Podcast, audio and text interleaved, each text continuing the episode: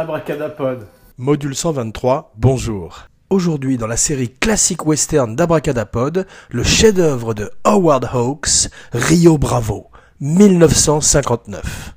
Classique western peut-être, mais aussi euh, le western préféré d'Abracadapod, peut-être en tous les cas dans les cinq westerns préférés d'Abracadapod.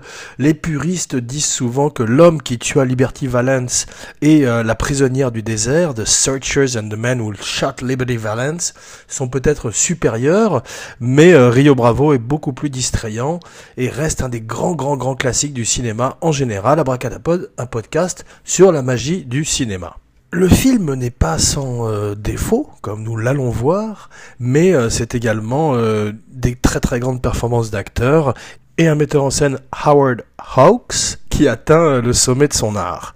Alors c'est peut-être aussi le meilleur western de John Wayne, son meilleur film, et très certainement le meilleur film de Dean Martin, ou celui en tout cas pour lequel on se rappellera de lui. Dans le film, il s'appelle Dude, euh, pas The Dude comme le Big Lebowski, mais c'est le deuxième Dude le plus célèbre de l'histoire du cinéma. Il joue euh, Borochon, un alcoolique, et euh, on va voir qu'il aurait beaucoup de mal à, entrer dans le rôle, bien qu'il ait, eu lui-même des problèmes plutôt de drogue d'ailleurs dans la vie, d'après euh, les spécialistes du Rat Pack. Et euh, donc il a eu du mal et il a demandé conseil à Marlon Brando pour jouer ce personnage d'alcoolique qui euh, finalement euh, va aider John Wayne dans son combat contre les frères Burdett. Alors aujourd'hui, notre histoire commence en 1952. Si toi aussi tu m'abandonnes, oh mon unique amour. Donc tout le monde l'a reconnu. Euh, le train sifflera trois fois. High Noon, Gary Cooper, euh, Grace Kelly, euh, un village qui se part en qui se part en couille.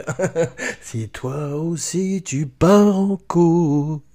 Oh mon unique amour. Donc une grande chanson, un grand tube et un film qui met Howard Hawks et John Wayne très très très en colère parce que pour eux c'est un film qui est anti-américain. On va voir bon par la suite qu'ils sont très très conservateurs, très républicains. Euh, John Wayne euh, a autant de fans que d'ennemis euh, dans le cinéma et toutes ses prises de position particulièrement conservatrices à l'époque de la guerre du Vietnam et au moment où il fait les bérets verts lui valent l'animosité de plein de gens. Il il est aussi euh, à fond pour le macartisme, pour la liste noire, et on voit que Le train sifflera trois fois est une parabole de ce, de macartisme, et que le scénariste euh, serait d'ailleurs blacklisté euh, à l'issue des pressions de John Wayne. Alors que lui-même n'a pas fait la Seconde Guerre mondiale et a joué plus de héros à l'écran qu'il n'était véritablement dans la vie, mais là, euh, son sang ne fait qu'un tour. Pour lui, un marshal, un shérif qui non seulement va demander l'aide d'un village, mais en plus n'est pas capable euh, d'assumer lui-même euh, les criminels qui arrivent par le train de midi, ça, semble tout à fait inacceptable. Et Howard Hawks décide de prendre le contre-pied et de faire au contraire un village qui est à fond derrière son shérif. Et c'est le shérif qui refuse l'aide de la plupart des villageois, car il pense qu'ils ne sont pas équipés pour affronter les frères Burdett non pas les frères Weber que vous retrouverez dans quelques jours avec Dopa spécial super-héros partout à l'occasion de la sortie de Justice League. Donc euh, John Wayne, contrairement à Gary Cooper, lui n'a pas besoin d'aide. Euh, si toi aussi tu m'abandonnes, il n'en a rien à foutre.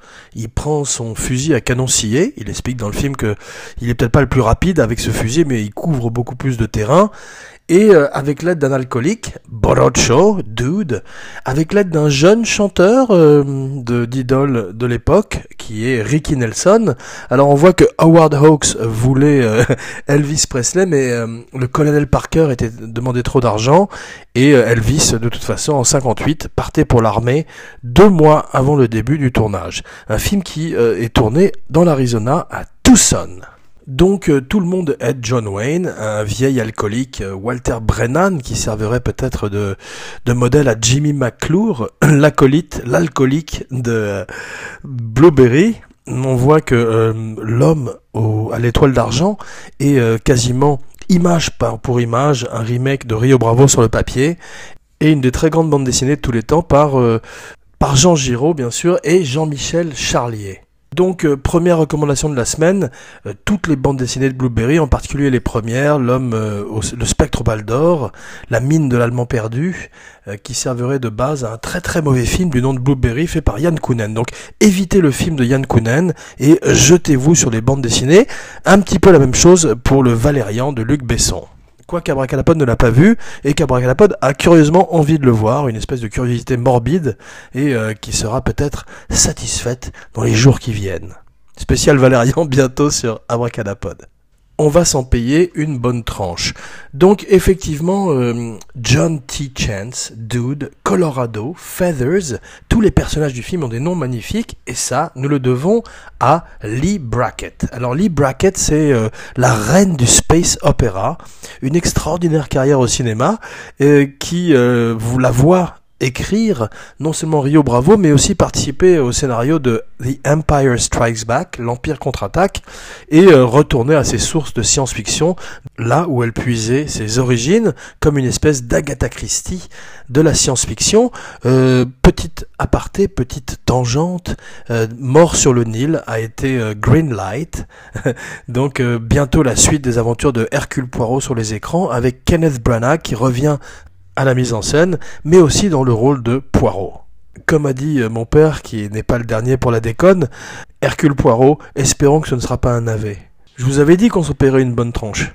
Alors, Lee Brackett euh, reprend euh, les archétypes du western, l'homme face à un gang, l'homme retranché, euh, non pas cette fois-ci dans un fort avec des Indiens autour, mais dans un dans une prison, d'abord dans un saloon puis dans une prison, et qui, avec l'aide de Dean Martin, de Ricky Nelson et de Walter Brennan, John Wayne, le shérif de la ville, fait face au gang des frères Burdett.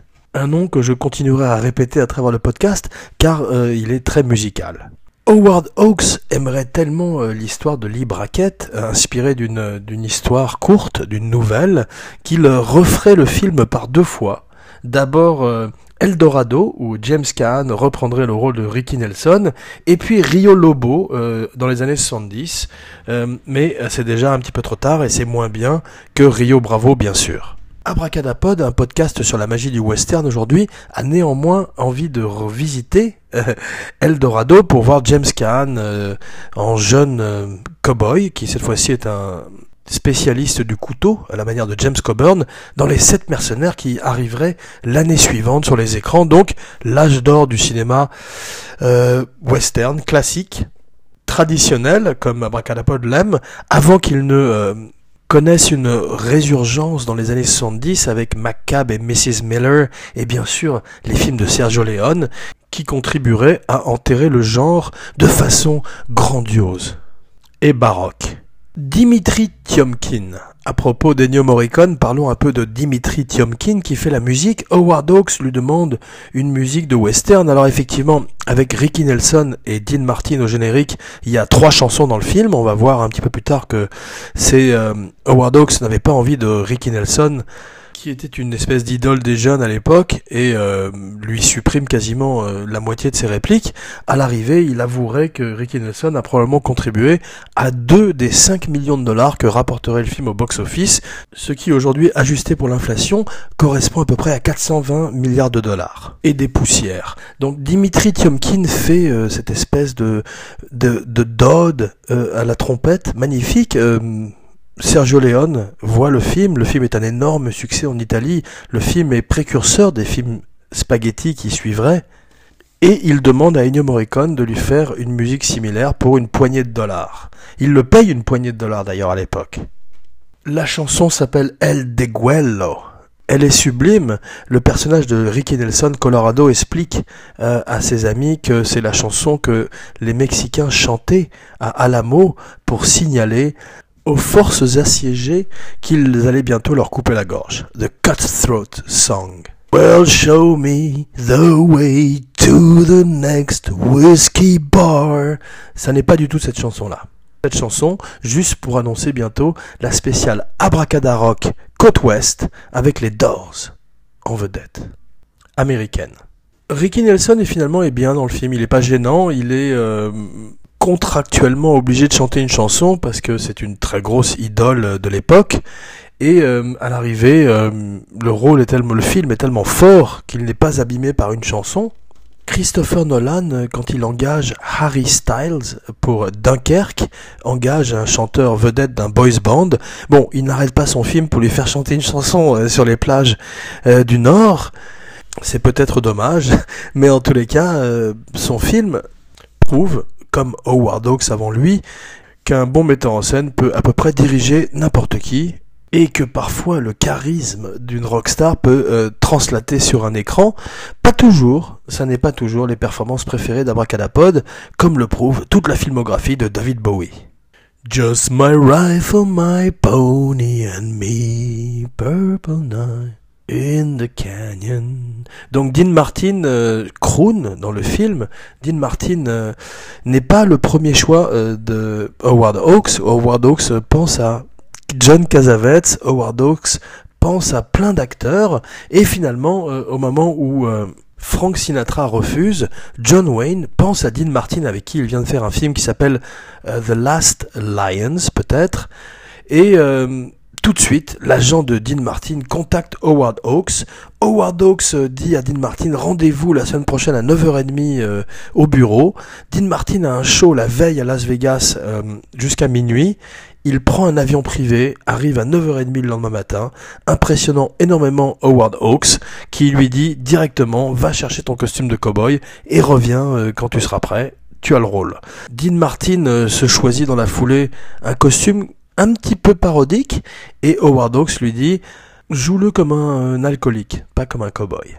Un des plus beaux euh, portraits d'alcoolique dans un film, euh, et c'est dans Rio Bravo, ça n'est pas euh, uniquement dans des films sur l'alcoolisme comme Leaving Las Vegas, une recommandation de la semaine avec Nicolas Cage dans son plus beau rôle, ou Days of Wine and Rose, ou Jack Lemmon, qui était curieusement pressenti au même titre que Tony Curtis pour le rôle de Colorado, le jeune homme du film, qui rappelle un petit peu le jeune homme des sept mercenaires, Horst Buchholz, et qui avait également une très belle carrière à la télévision dans un show qui s'appelait, je crois, Rosie et Harriet. Mais je me trompe, probablement Angie Dickinson. Eh oui, euh, Angie Dickinson a 26 ans dans le film, elle a une histoire d'amour avec John Wayne qui en a 51 et euh, qui a l'air euh, d'en avoir 10 de plus, beaucoup d'alcool, il dit lui-même que c'est le tournant de sa carrière, c'est le moment où comme Gabin dans la traversée de Paris, il a encore du charme, mais il devient plus lourd. Il avait arrêté les westerns depuis 4 ans.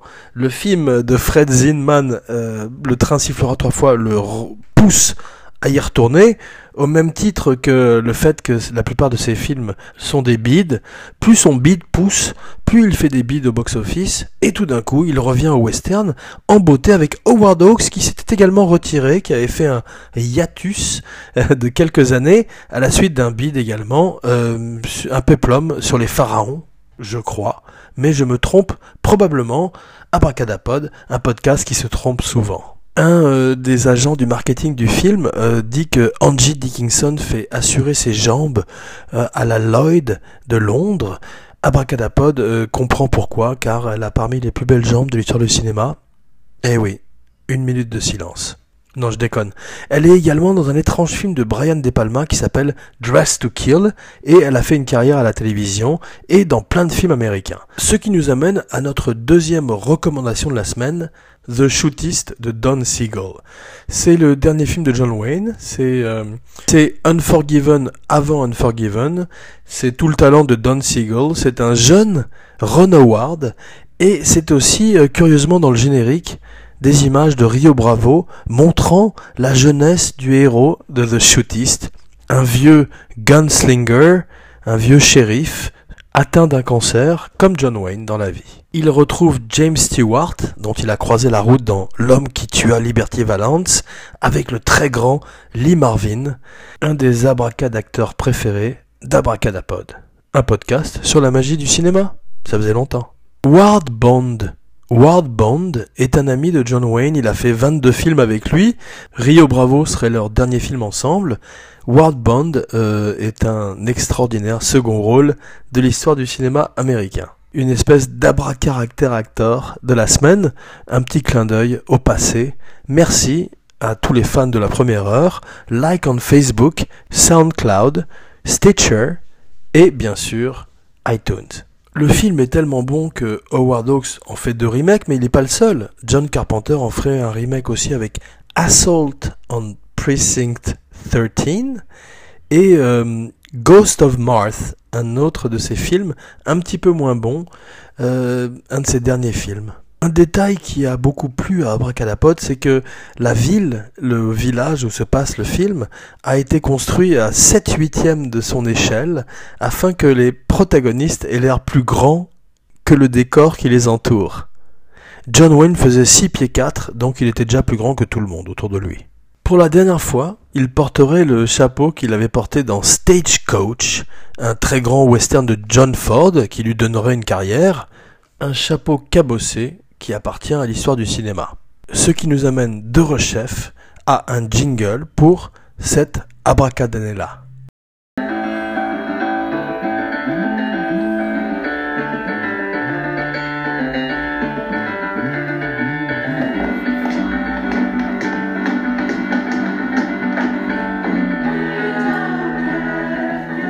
We love you. Et cette année-là, certains l'aiment chaud.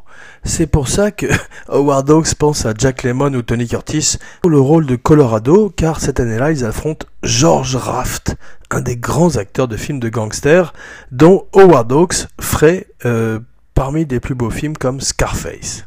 Howard Hawks ferait également La chose d'un autre monde, The Thing from Another Planet, que John Carpenter ferait en remake plusieurs années plus tard, The Thing, avec Kurt Russell, le plus grand remake de l'histoire du cinéma. John Carpenter, le plus grand fan du monde de Howard Hawks, de même que Brian De Palma est le plus grand fan du monde d'Alfred Hitchcock qui cette année-là fait La mort aux trousses, North by Northwest. Cary Grant, le prototype du film de James Bond, un des plus grands films de l'histoire du cinéma, qu'Abracadapod va étudier dans les jours à venir. Le péplum touche à son sommet et se meurt avant que euh, Anatomy of a Murder prouve qu'Otto Preminger et Saul Bass font du bon travail ensemble, une des plus grandes affiches de l'histoire du cinéma. Truffaut fait son chef-d'œuvre, Les 400 coups.